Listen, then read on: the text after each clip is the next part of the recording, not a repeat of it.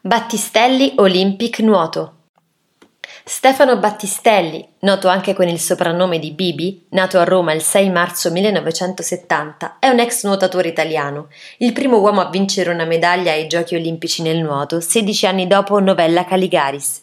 I primi risultati Bibi li ottiene nuotando al Dolmar, a Via Portuense.